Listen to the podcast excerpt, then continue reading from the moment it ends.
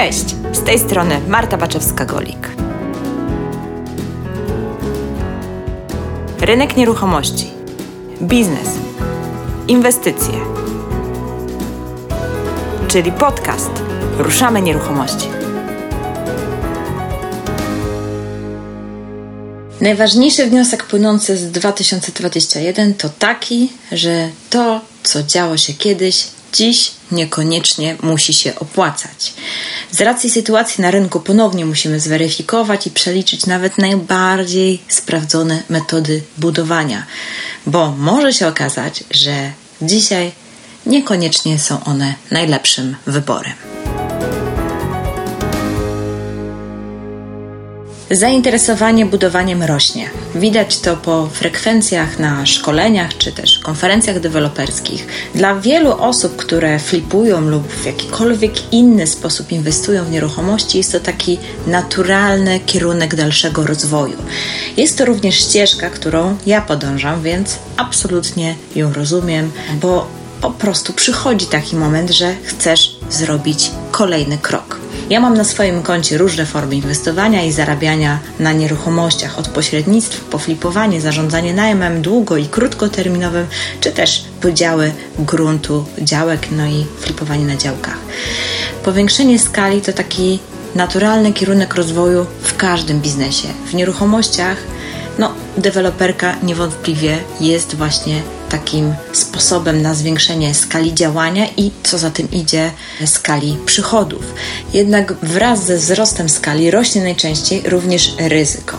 Jak rośnie ryzyko, no to naturalnie pojawia się obawa, że może jednak coś pójść nie tak. Dzisiejszy odcinek jest dla osób, których przed zrobieniem tego kolejnego kroku blokuje brak doświadczenia i brak wiedzy budowlanej. Jak zacząć budowę, kiedy technicznie zwyczajnie wszystkiego nie ogarniam? Zwyczajnie po prostu nie znam się na tym, a sytuacja gospodarcza dodatkowo nakłada stres, bo na rynku brakuje materiałów, ceny galopują i to wszystko powoduje, że zarządzanie całym tym procesem wydaje się jeszcze bardziej skomplikowane i ryzykowne. W rozmowie z Kacprem Krawczakiem, doświadczonym inżynierem budownictwa, próbujemy podać Ci przepis na to, jak zaradzić tej sytuacji, jaki system budowy wybrać i jak zrekrutować do tego odpowiednie osoby, na co w szczególności należy zwracać uwagę, na jakie doświadczenie podczas szukania, rekrutowania takiej osoby do współpracy trzeba zwrócić uwagę, jakie doświadczenie taka osoba powinna mieć. Na koniec też tego odcinka Kacper dzieli się swoimi wnioskami, jakie płyną z budów, jakie przeprowadził w 2021 i uczula na to, co się może zadziać w tym roku, w 2022, jakie jego zdaniem są największe zagrożenia.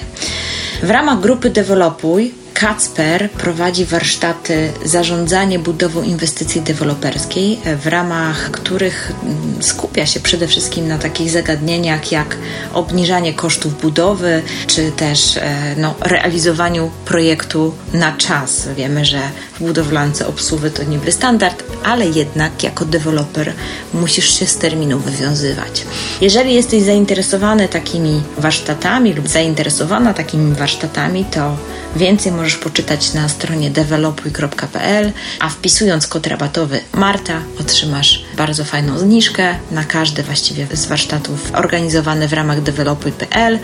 Natomiast jeżeli chodzi o warsztaty Kacpra, to najbliższe będą się odbywać w ostatni weekend lutego 2022 roku i na tych warsztatach ja również planuję być. Także jeżeli czujesz, że potrzebujesz zdobyć w tym zakresie więcej wiedzy, to, to wpadaj w lutym. Będziemy mieli okazję również się poznać. A tymczasem zapraszam do wysłuchania rozmowy. Cześć Kacper, witam Cię serdecznie. Cześć, cześć Marta. Miło mi Ciebie bardzo gościć na łamach podcastu Ruszamy Nieruchomości i muszę przyznać, że chyba pierwszy raz jestem na audio, na żywo, rozmawiam, właściwie nie na żywo, słuchacze już nie będą słuchać na żywo, ale my rozmawiamy na żywo. Kogoś, że tak powiem, z budowy prawie że ściągniętego. No, można tak powiedzieć. Trochę czasu na budowie spędziłem od najniższych stanowisk, od najniższych funkcji, żeby poznać to wszystko od podszewki. Także tak, no, można tak powiedzieć, że jestem prosto z budowy. A powiedz mi, ile budów w tej chwili prowadzisz?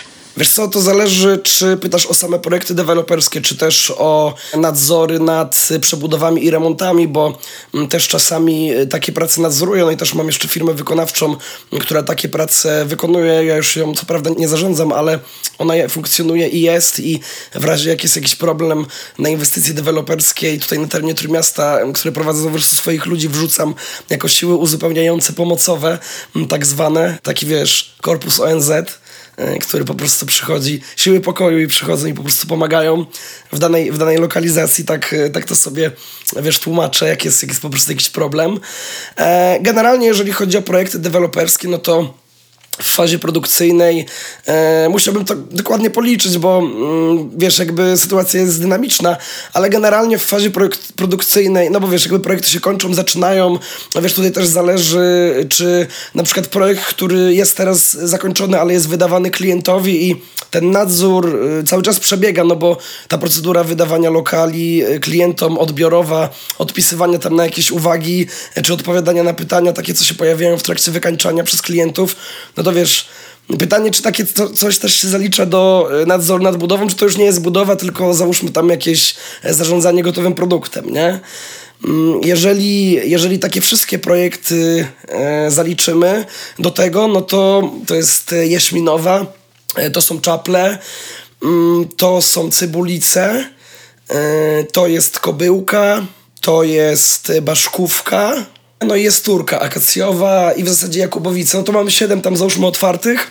I gdzieś około drugie tyle jest w fazie tej przedprodukcyjnej, czyli wiesz, projektowanie albo, albo załóżmy, wiesz, szukanie wykonawcy, e, który to wykona, e, a pozwolenie na budowę się już proceduje, nie? To, to gdzieś, gdzieś jest drugie tyle projektów po prostu w przygotowaniu, gotowych tam do odpalenia gdzieś, e, wiesz, marzec, kwiecień, maj, nie? Tak, tak szacuję, że, że one wszystkie się po prostu uruchomią w tych miesiącach. Rozumiem. Kacper, bo normalnie mam taki zwyczaj w podcaście na wstępie, że proszę moich gości, żeby się krótko przedstawili, ale właściwie to już chyba nikt nie ma wątpliwości, czym się zajmujesz po tym wstępie. Więc jeżeli możesz, to, to przedstaw się, krótko powiedz też, jak się nazywa Twoja firma, żeby każdy wiedział i ewentualnie właśnie, bo już, już co nieco powiedziałeś na, na temat e, tego, ile projektów prowadzisz, ale jakbyś powiedział dokładnie, jaki jest zakres Twoich obowiązków na tym wszystkim i czym się dokładnie zajmujesz od A do Z, to, to byłoby super.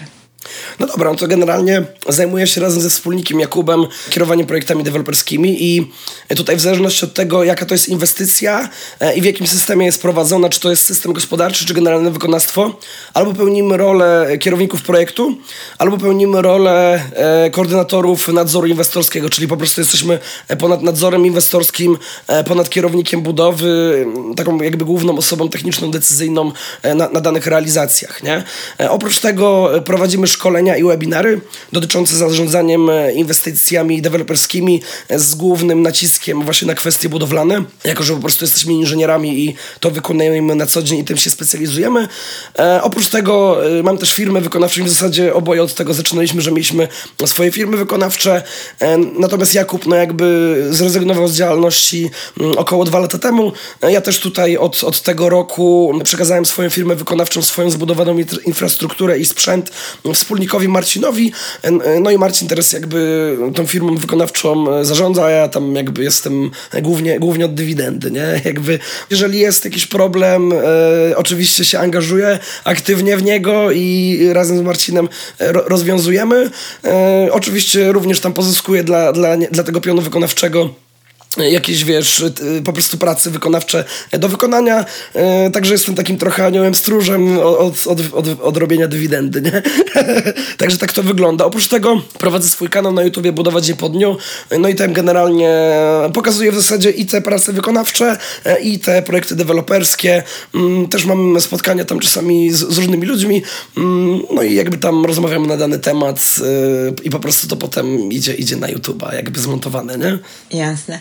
A czy takie indywidualne budowy też prowadzisz, czy tylko już e, większe projekty? Dostajemy czasami propozycje prowadzenia budów indywidualnych, mm, natomiast e, generalnie wiesz, no my musimy wziąć e, za to tyle samo, a nawet trochę więcej niż za e, prowadzenie projektu deweloperskiego, e, ponieważ wiesz, no tutaj są indywidualne wymagania, jest, jest bardzo dużo tej pracy z klientem, a projekt deweloperski to jest tylko jakby, no po prostu robisz według projektu, ewentualnie wprowadzasz jakieś op optymalizacje pojedyncze na etapie budowy lub wiesz, optymalizujesz projekt w fazie przedinwestycyjnej i później on znacząco nie ulega zmianie w fazie realizacji. Natomiast jeżeli chodzi o budowanie z klientem indywidualnym, no to tutaj jednak w tej fazie realizacji e, są często zmiany, są często jakieś pomysły, które trzeba wdrożyć. E, także no tej pracy z klientem jest, jest dużo, dużo więcej. No i poza tym jeżeli realizujemy projekt deweloperski, e, to tutaj pojawiają się e, takie dwa y, główne pozytywne motywy, oprócz oczywiście motywu finansowego, które nam, dla nas są bardzo ważne. Pierwszy motyw jest taki, że my budujemy relacje z tym klientem, deweloperem już jakby na lata, ponieważ to na pewno nie będzie tak, że on zrezygnuje z działalności po pierwszym projekcie. Także tutaj jakby to jest pierwszy taki pozytywny aspekt, a wiesz, wiadomo, no klient indywidualny wybuduje jeden dom, no i tam załóżmy na to co najmniej 10 lat po prostu a przeważnie dużo dłużej, e, będzie miał przerwę. E, drugi aspekt to jest aspekt finansowy. No jednak tutaj e, my się dosyć mocno chwalimy tym i to nie finansowy, jeżeli chodzi o zarobki, bo tutaj jest, jest opcja, żeby dogadać się na taką samą stawkę jak z deweloperem albo lepszą. Natomiast drugi aspekt finansowy polega na tym, że wiesz, jaki to by nie był dom, to y, wartość jego budowy, no to nie będzie więcej niż tam, wiesz, załóżmy półtorej, dwa miliony. E, no jeżeli to będzie jakaś willa, to oczywiście może być tam więcej, ale to nie będzie tam 3, 4, 5 milionów, to, to naprawdę bardzo rzadko się zdarzy, żeby był taki dom. Natomiast jeżeli y, my nadzorujemy osiedle, bardzo prosto osiedle z prostymi domkami, dachy dwuspadowe, ale załóżmy to jest 12 jednostek, dajmy na to, no to już y, koszt, załóżmy wytworzenia, sprzedaży takiego projektu, no to już jest tam bliżej 10 milionów. No i wiesz, jakby jak to sumujemy wszystkie te wartości z tych wszystkich projektów, to nam wychodzi bardzo ładna, okrągła suma. W tym momencie to jest około 200 milionów, a jak wiesz, dobierzemy sobie tych domków jednorodzinnych, wszystkich tam pojedynczych, no to wiesz, no, musielibyśmy niebotyczną sumę po prostu tych domków nabrać, żeby y, tą, tą taką barierę e, e, łącznie realizowanych projektów jakąś, na jakimś sensownym poziomie po prostu ustalić, nie? Czyli po raz kolejny e, sprawdza się zasada, że łatwiej jest realizować większe projekty niż małe. Generalnie tak. Powiem Ci jeszcze jedną taką ciekawą rzecz. E, działając jakby kupę lat w remontach, w przebudowach i robiąc teraz też już od e, prawie trzech lat deweloperkę, e, uważam, że w ogóle, wiesz, postawienie osiedla jest łatwiejsze od zrobienia flipa na mieszkaniu, takim, wiesz, na przykład na kamienicy, czy, czy wiesz, czy, czy w Wielkiej Płycie, nie? Jakby tam jest dużo więcej takich niespodzianek. Jest, jest oczywiście wiadomo, ryzyko jest mniejsze na, na flipie, nie? No bo jeżeli coś Ci grubo pójdzie nie tak na projekcie deweloperskim, no to wiesz, e, straty idą w setki tysięcy. Natomiast e, dużo mniej e, te ryzyka występują i jakby, znaczy dużo mniej ich jest i dużo rzeczy występują, szczególnie jeżeli masz dobry zespół do realizowania takiego projektu i po prostu samemu też się dokształcasz jako deweloper, mm, chodząc na różne szkolenia, czytając książki i tak dalej. No jednak tutaj nieważne ile szkoleń odbędziesz i książek przeczytasz, no to zawsze ci coś może zaskoczyć na flipie, na kamienicy, nie? To, to jakby nie ma, nie ma siły, nie? Natomiast e, jak budujesz osiedle e, na e, ładnej, płaskiej działce z wodami gruntowymi nisko, mm, gdzie jest stan prawny tej działki, wiesz, usystematyzowany, nie ma, nie ma bliskiego, ciężkiego sąsiedztwa, no to taki projekt jest dużo łatwiejszy do zrealizowania niż, nie wiem, flip na kamienicy i no oczywiście zyski są dużo, dużo większe.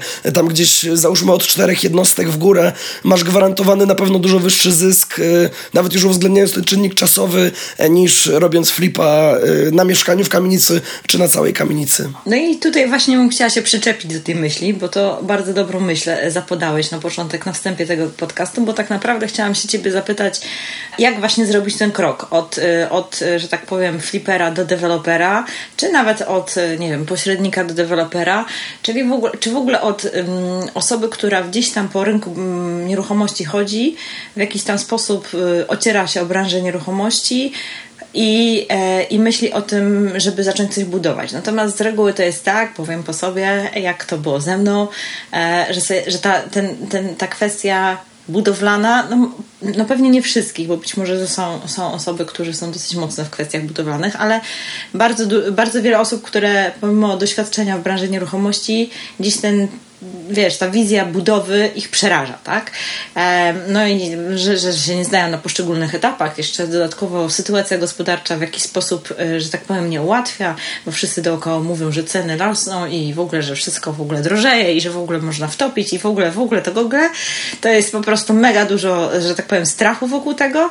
A tak naprawdę, jak zaczynasz ten, ten projekt, e, właśnie tak jak mówisz, e, deweloperski, to okazuje się, że tam jest w sumie dużo prościej. I bym chciała właśnie porozmawiać z Tobą o tym, o tej kwestii, co tak naprawdę jest prostsze i jak to można rozpocząć, kiedy, kiedy się po prostu w tej takiej stricte budowlano-technicznej e, wiedzy za bardzo dobrze nie czujesz, jest to Twój pierwszy projekt, nie, nie znasz się na tym, no i w ogóle jak zacząć.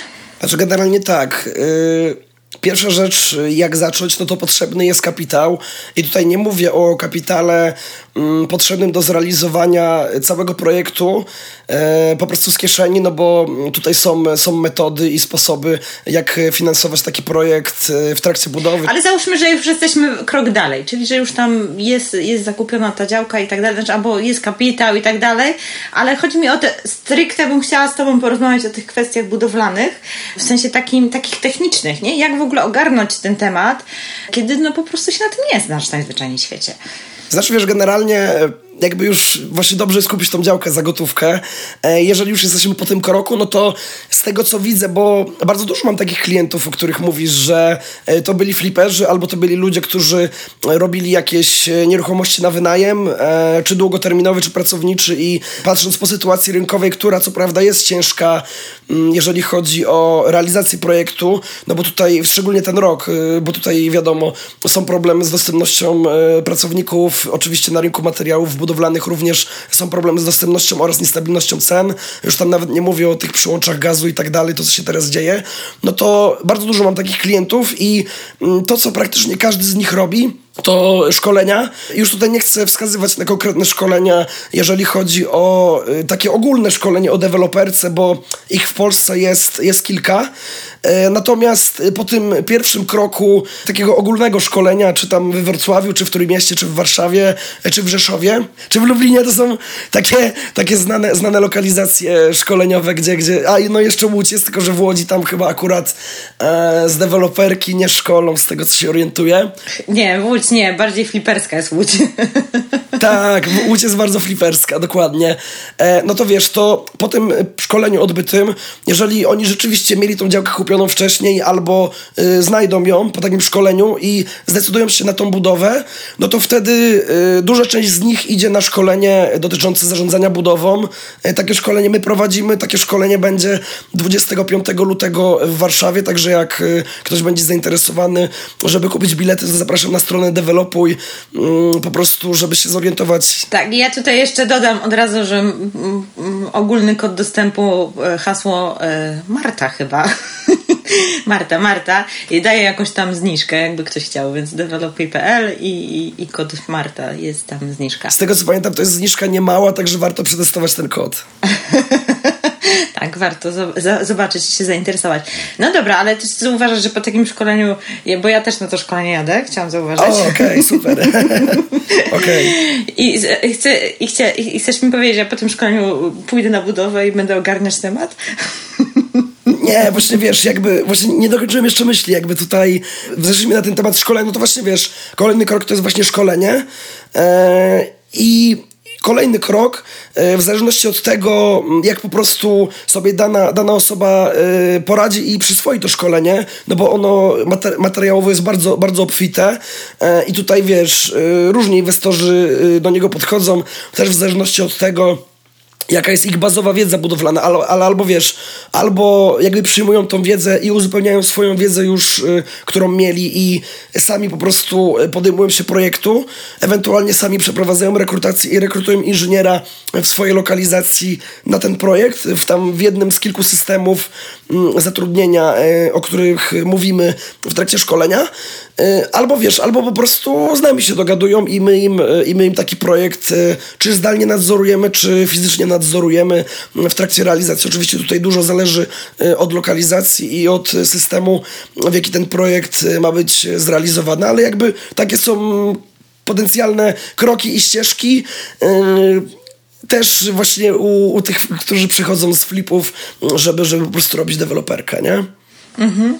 Czyli innymi słowy, szkolenie daje Ci przede wszystkim taką wiedzę, e, rozumiem, e, nie wiem, nie chcę powiedzieć orientacyjną, ale taką, że po prostu będę wiedzieć, kogo zatrudnić ewentualnie. Tak, generalnie daje Ci odpowiedź na pytanie, czy sobie samemu z tym projektem poradzisz, bo my generalnie mówimy, co cię czeka. Głównie jakby to jest taki, wiesz, reality check, e, co, co będzie po prostu, e, jakie problemy mogą cię spotkać na budowie i wiesz, to jest potrzebne tobie, żebyś odpowiedział sobie na pytanie. E, oczywiście oprócz tego, że wyciągniesz z niego dużo wiedzy oraz materiałów, no bo tam też e, różne materiały, systemy i kalkulatory e, razem z tym pakietem szkoleniowym e, my przekazujemy. Oczywiście też wszystkie prezentacje są, są również przekazane, także można sobie tą wiedzę potem, e, potem odświeżać jakby po czasie, bo, bo tego jest naprawdę sporo. E, no to właściwie wiesz, chodzi o tą odpowiedź na pytanie, czy na pewno ja chcę się porywać na to, żeby, żeby ten projekt po prostu realizować samodzielnie, czy jednak e, wolę po prostu posłużyć się wsparciem doświadczonego inżyniera albo naszym wsparciem, nie? Jakby tutaj są, są te różne opcje, nie? No to super, słuchaj, będę takim trochę królikiem doświadczalnym. Potem powiem moim słuchaczom, jak było, bo tym bardziej, że szykuję się do budowy, więc więc, e, e, że tak powiem, od razu przetestuję to, co, co w praktyce, to wszystko, co, co mówisz. Także cieszę się bardzo. No dobra, ale jeszcze porozmawiajmy o tym, o, tej, o tym wszystkim związanym, że tak powiem, z organizacją e, te, te, tego przedsięwzięcia, w sensie od strony właśnie technicznej. E, jeżeli mówisz mi, że mamy kogoś zrekrutować, to na co konkretnie trzeba zwracać uwagę? Jakbyś mógł dać kilka takich wskazówek dla osób, które nie będą na szkoleniu, ale jednak słuchają tego podcastu, to żeby z tego wyciągnęły jakieś, że tak powiem, wartościowe informacje dla siebie. Słuchaj, generalnie najważniejsze to jest odpowiedź na pytanie, czy my tą budowę chcemy realizować systemem gospodarczym, czy generalnym wykonawcą.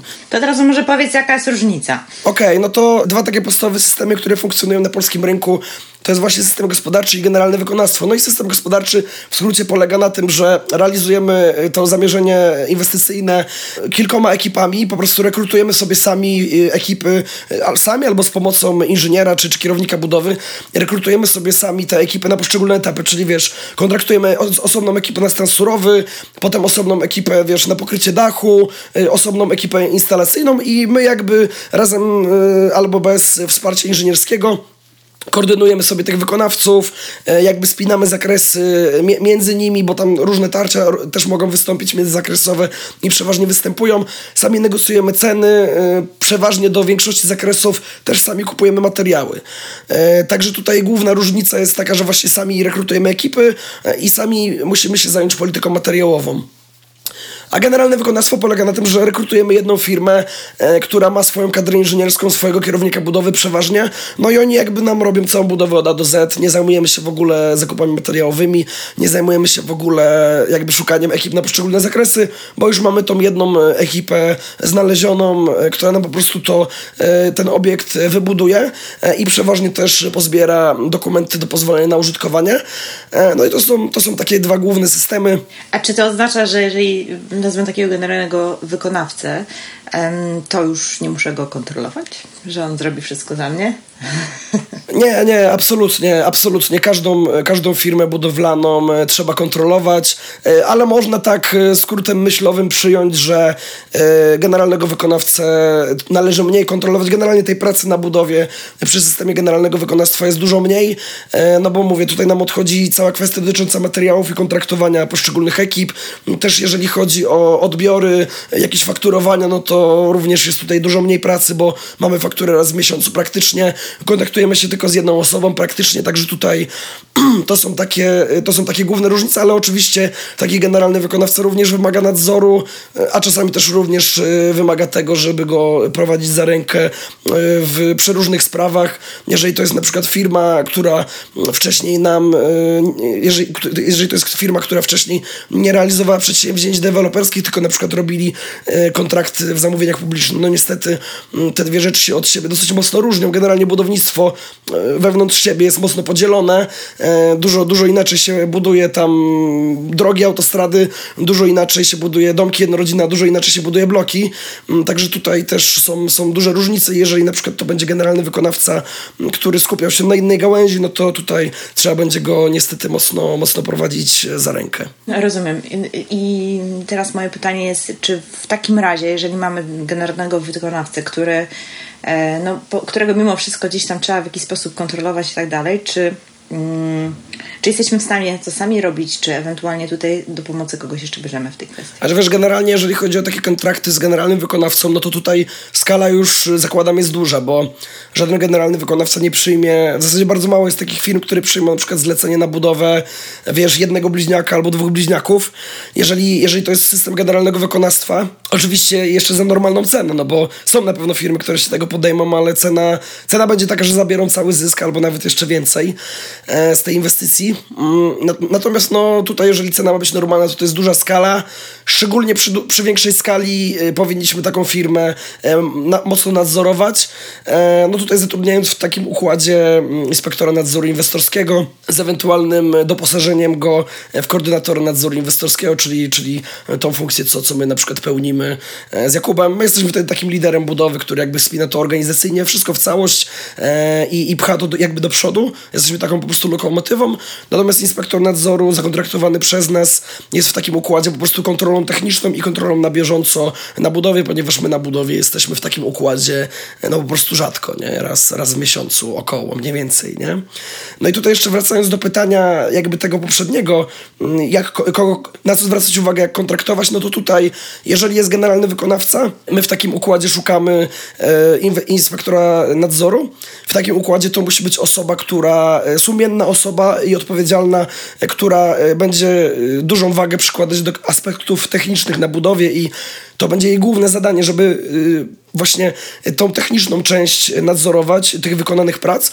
Natomiast jeżeli realizujemy systemy gospodarcze i potrzebujemy wsparcia, powinniśmy w takim układzie zakontraktować kierownika projektu i dużo większą wagę przyłożyć do czynników miękkich do umiejętności miękkich takiej osoby, ponieważ ta osoba będzie musiała e, kontraktować, negocjować e, firmy wykonawcze i, i po prostu później organizacyjnie E, też e, tą pracę nadzorować na budowie, nie tylko pod kątem technicznym. I tutaj albo ta osoba może sama e, techniczne aspekty tej budowy odbierać i kontrolować, albo może sobie zatrudnić kogoś do pomocy, jakiegoś inspektora czy inżyniera, który, który po prostu mu pomoże z tym nadzorem. Bo też są kierownicy projektu w budownictwie, którzy nie mają za dużej wiedzy budowlanej. No ja generalnie to powinna być jednak osoba, która, która się zna na budowlance. No generalnie taki jest cel chyba taki, zatrudniania takiej osoby, żeby jednak się znała, żeby uzupełniła nasze braki. Generalnie tak, natomiast wiesz, przy tym układzie, gdzie, znaczy powiem Ci tak, moim zdaniem możliwe jest do zrealizowania ten układ, że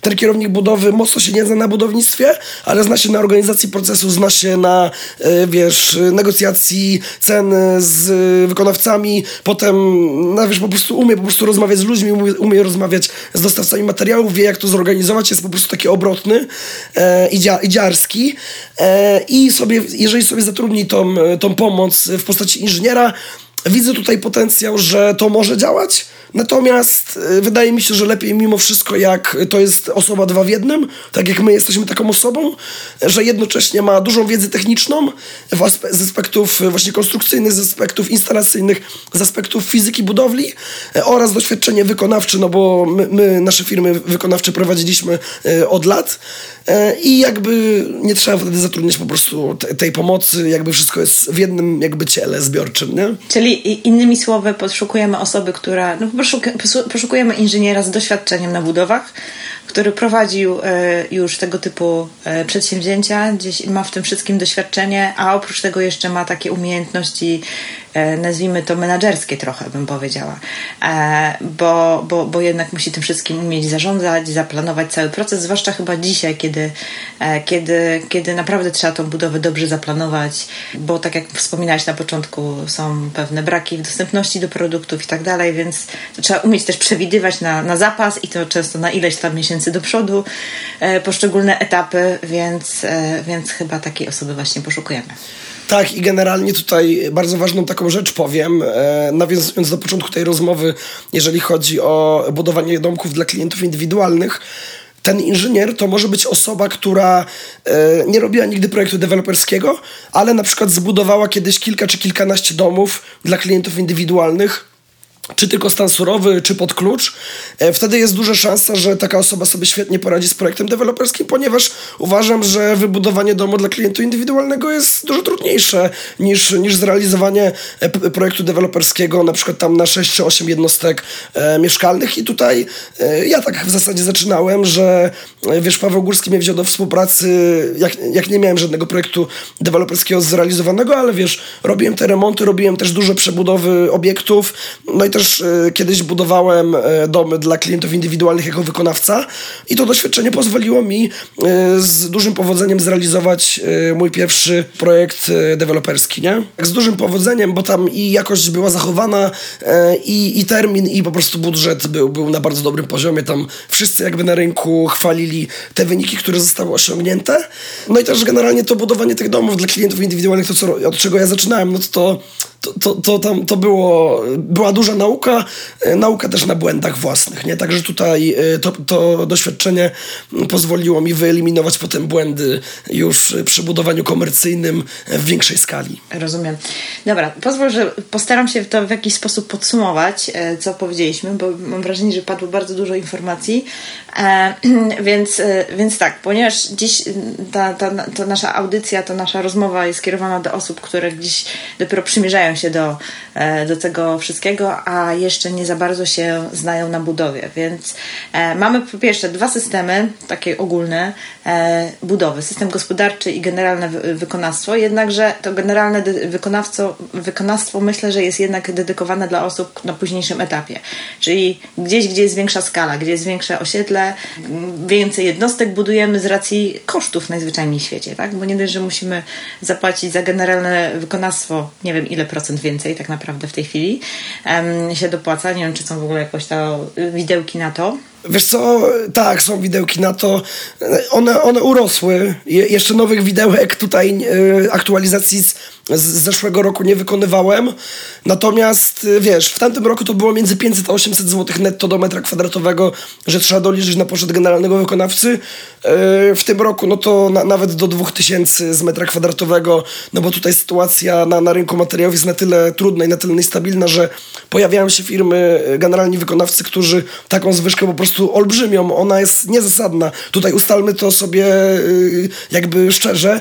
Mm, ona jest niezasadna, ona jest za duża, natomiast i nie zostanie zmaterializowana, jeżeli chodzi o ryzyka e, związane z wytworzeniem obiektu, ale są, no właśnie jest dużo firm, które nawet na 2000 ustalają tą, tą zwyżkę, nie? Tak, to, no to są jednak spore koszty i faktycznie trzeba mieć skalę, żeby to wszystko miało jakiś sens e, przy, przy budowie, no bo trzeba brać pod uwagę, że budujemy po to też, żeby zarobić, a nie po to, żeby inni zarabiali. Więc myślę, że na początek ten system gospodarczy plus y, zatrudnienie takiego właśnie, tak jak ty mówiłeś, lidera budowy jest jakimś takim sensownym e, rozwiązaniem e, dla osoby, która jeszcze się nie zna, robi swój pierwszy projekt, być może nawet już według mnie no, powinna się szkolić, coś robić i, i zdobywać tą wiedzę, no ale wiadomo, że wiedzę najlepiej e, tą teoretyczną pokrywać z praktyką, ale jednak może, może jeżeli zupełnie totalnie się nie znamy na budowie, to warto jeszcze wziąć kogoś, kto, kto to wszystko nam ogarnie. Dobrze to podsumowałam? No dobrze, dobrze to podsumowałaś. E, jakby tutaj, jeżeli chodzi o realizację pierwszego projektu deweloperskiego, niestety bym zakładał, że niestety, niestety, no bo tutaj systemem gospodarczym też można e, fajnie go zrealizować.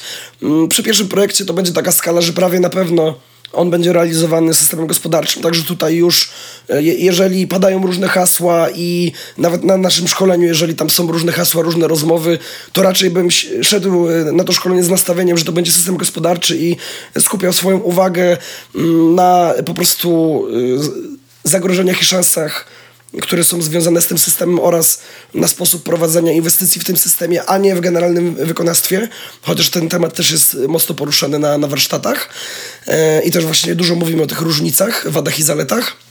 każdego z systemów.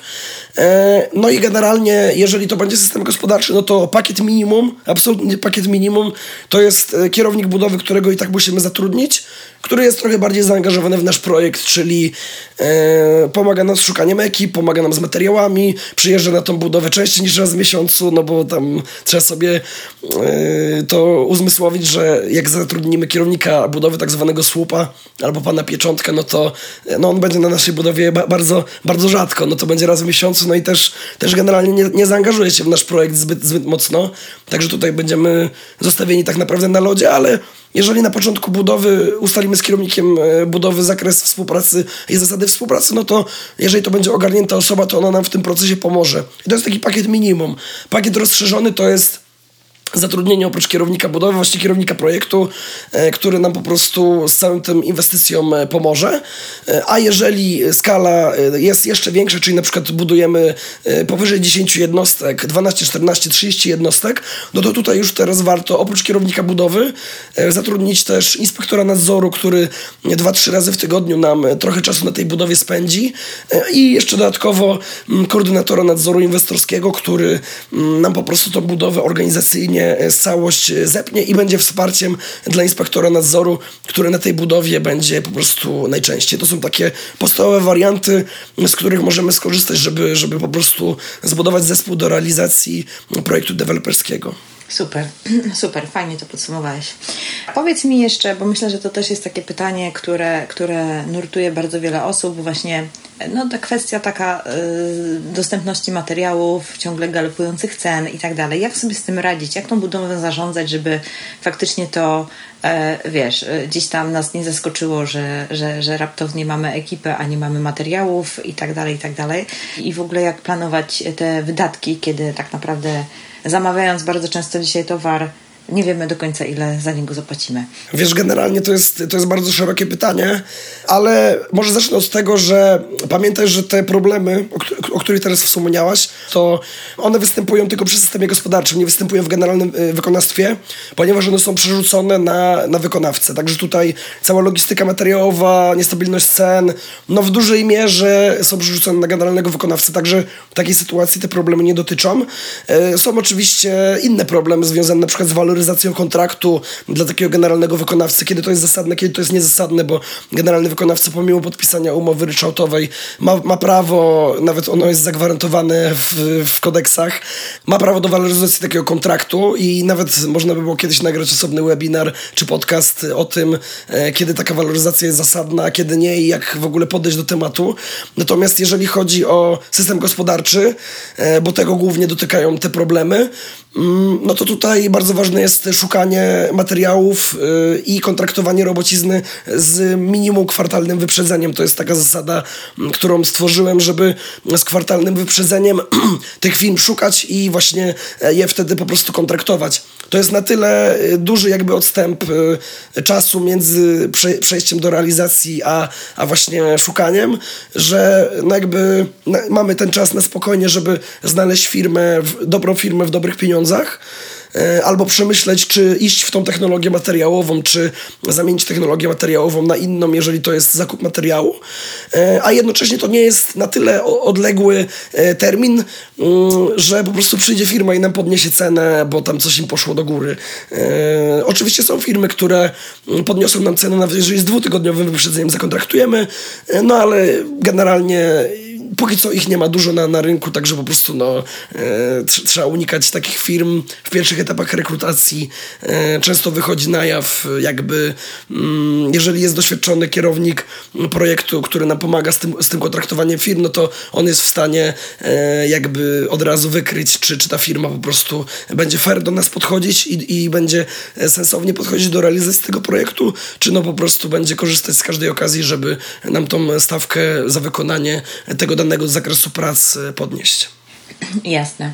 chciałabym, żebyś e, powiedział naszym słuchaczom o takich e, swoich wnioskach, które wyciągnąłeś z 2020 roku, bo dużo różnych rzeczy, 2021 roku, przepraszam, e, bo jesteśmy, wiesz, no jeszcze jest ciągle początek 2022, e, więc chciałam, żebyś podsumował ten, ten rok 2021 w kontekście oczywiście te, tego, o czym rozmawiamy, czyli budowy i tak dalej, jakieś twoje takie, wiesz, e, no, wynikające z doświadczenia złote rady, które po prostu e, i wnioski, które wyciągnąłeś właśnie poprzez e, pracę w tych takich dziwnych, niestabilnych czasach. No i ewentualnie jakbyś się mógł pokusić na to, e, co, co, co według Ciebie się będzie działo teraz w tym, w tym roku, na co w szczególności by trzeba było zwrócić uwagę. Generalnie taki główny wniosek, który przyszedł do mnie, taki wiesz, tam powiedzmy coś, czego się nie usłyszy, czy, czy w innych podcastach, czy, czy nie przeczyta na Muratorze, czy na innych forach, no to jest taki, że... Mm, ta dziwna sytuacja na rynku cel, cen materiałów budowlanych i dostępności spowodowała, że nawet deweloperzy z dużym doświadczeniem, którzy od na przykład z 5 czy 10 lat realizują inwestycje deweloperskie według jednego swojego sprawdzonego i optymalnego projektu, muszą e, tak naprawdę y, na nowo sprawdzić ten projekt, przejrzeć go pod kątem cen za materiały i robociznę, które funkcjonują, które funkcjonowały pod koniec zeszłego roku i które będą funkcjonować w tym roku. Ponieważ może się okazać, tak jak ja na przykład y, do tego dochodzę teraz, y, ja zawsze na swoich szkoleniach i wszystkim moim klientom mówiłem, żeby w miarę możliwości robić dachy skośne, ponieważ suma summarum one są tańsze niż dachy płaskie.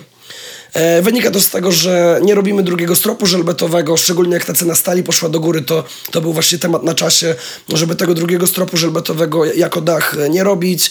E, oczywiście potem pokrycie tego dachu twardym styropianem, który też poszedł w górę, również e, spowodowało, że ta technologia jeszcze bardziej podrożała względem e, dachu skośnego, gdzie mamy po prostu dachówkę albo blachę e, i konstrukcję drewnianą. No, nawet te dachy płaskie były, były droższe.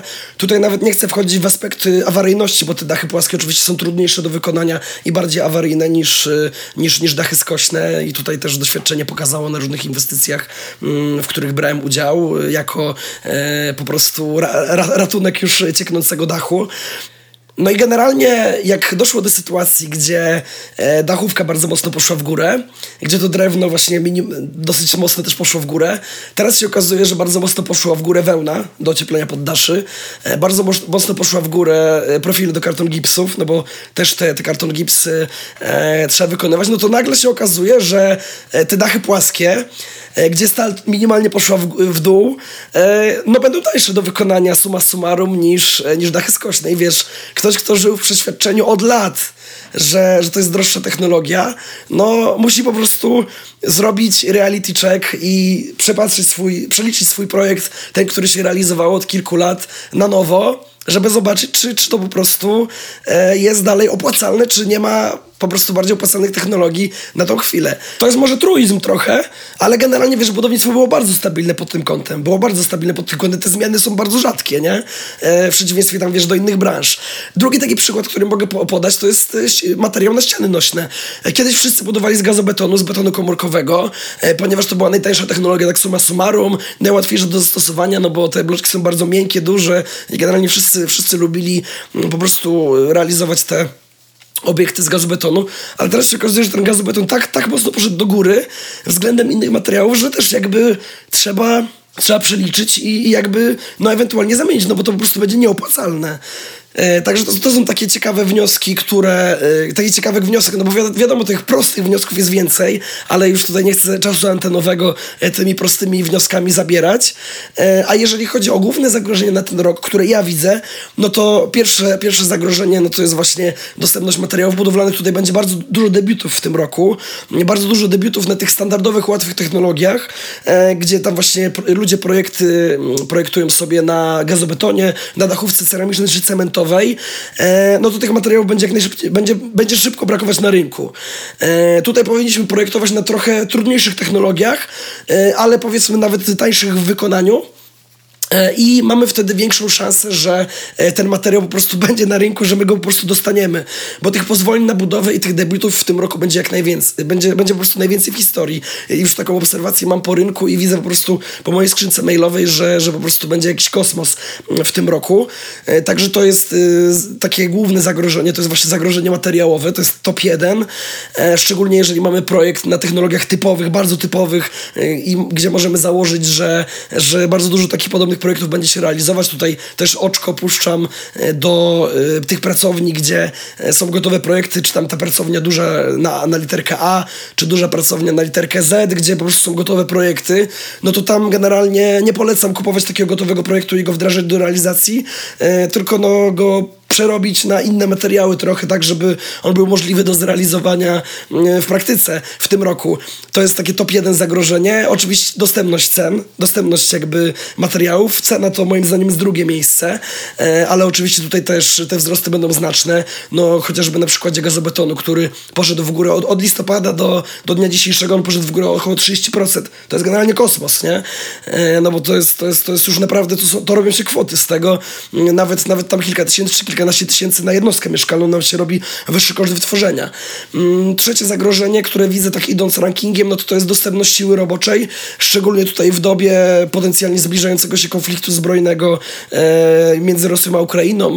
Tutaj jakby ta sytuacja jest bardzo dynamiczna, bardzo dynamiczna jest ta sytuacja. Jednego dnia człowiek myśli, że ta wojna lada nie wybuchnie. Drugiego dnia dochodzą takie głosy, że nie, że jednak jest olimpiada w, w, Pekinie, nic się nie stanie.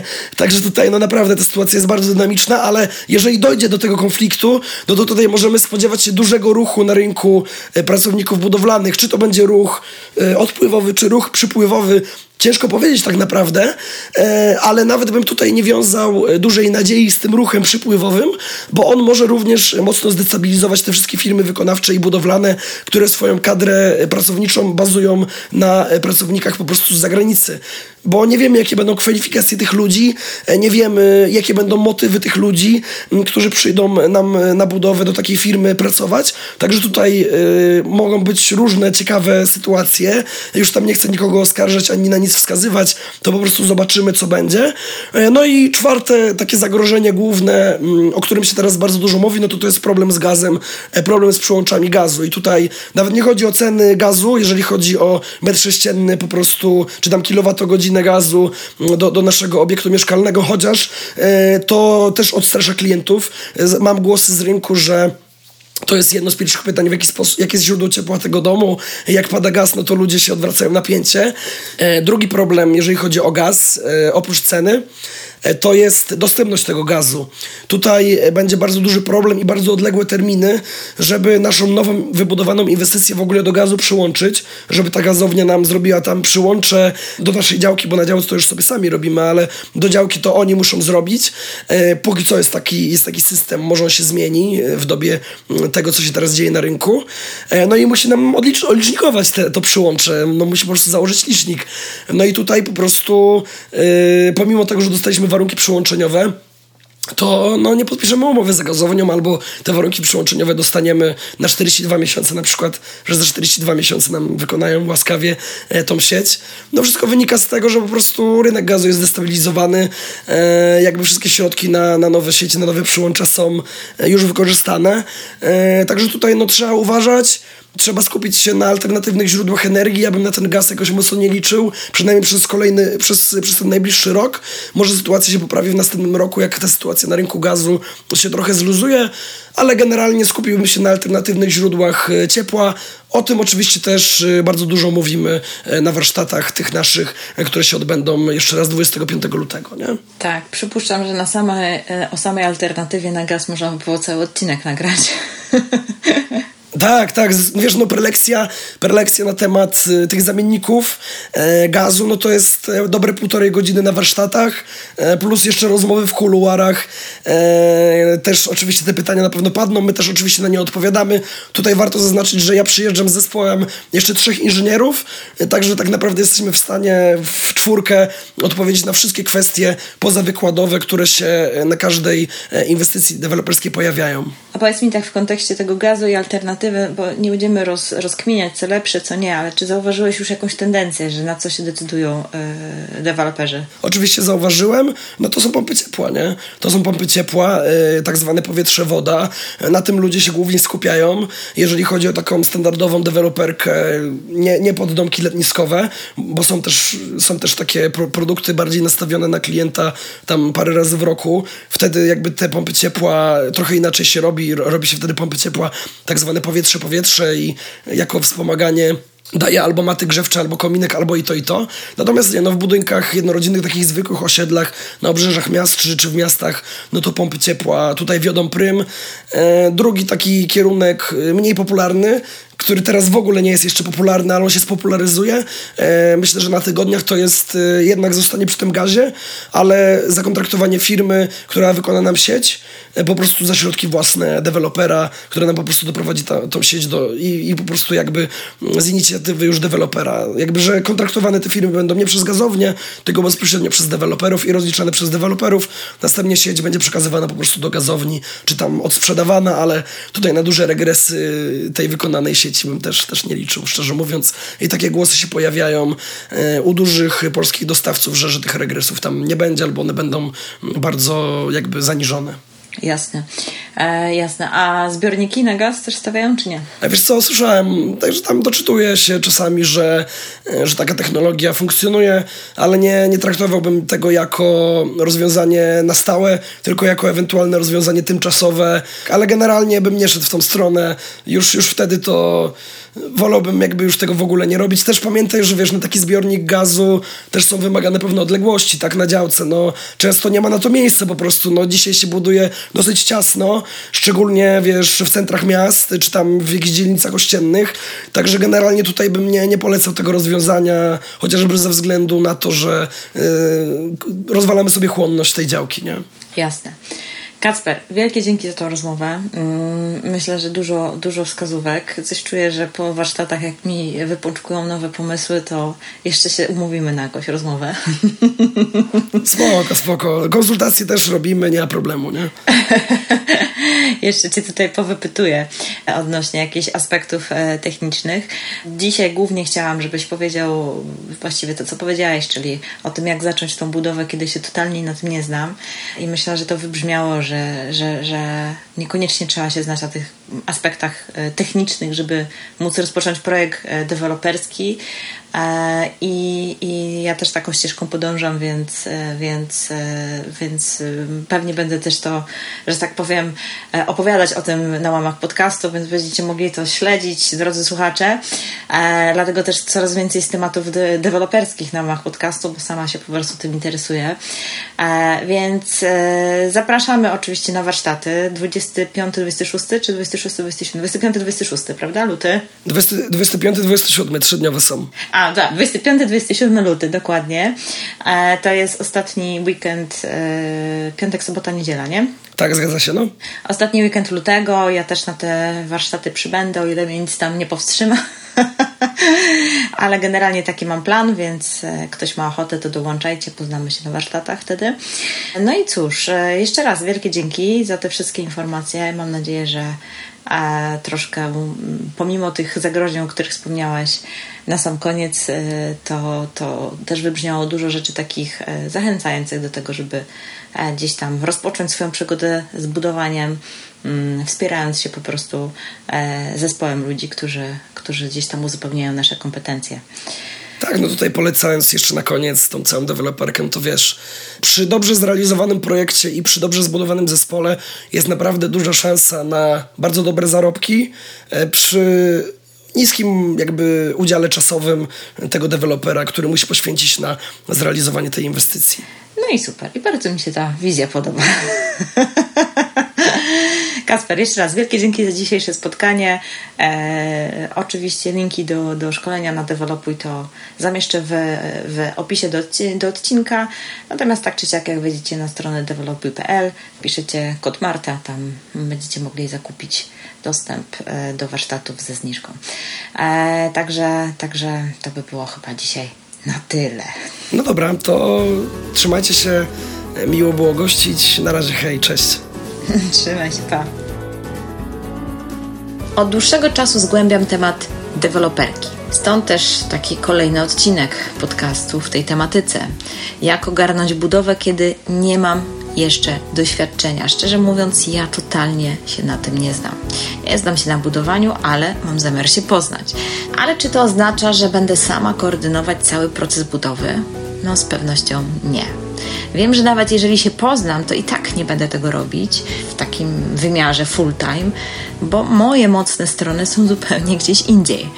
Nigdy nie będę na tyle kompetentna jak Kacper w tym zakresie, ale jak to mówi mój mentor w tym w temacie budownictwa, Paweł Górski, deweloper może być budowlańcem, ale nie musi. Deweloper to przede wszystkim dobry menadżer projektu, a to jest kompetencja, która jest mi już zdecydowanie bardziej bliska. Dlatego uczę się, szkole i pewnie przy moim pierwszym projekcie będę często na budowie, by poznać proces od środka, jednak zawsze będę współpracować z kimś, kto będzie sprawować taki nadzór inwestorski. Dlaczego? No każdy musi robić to, w czym się czuje naprawdę mocny. Jeżeli masz ochotę zdobyć więcej wiedzy, zapraszam na warsztaty z grupą Developuj. Kod rabatowy Marta do wykorzystania dla wszystkich słuchaczy podcastu. I cóż, do usłyszenia i być może do zobaczenia gdzieś tam na warsztatach.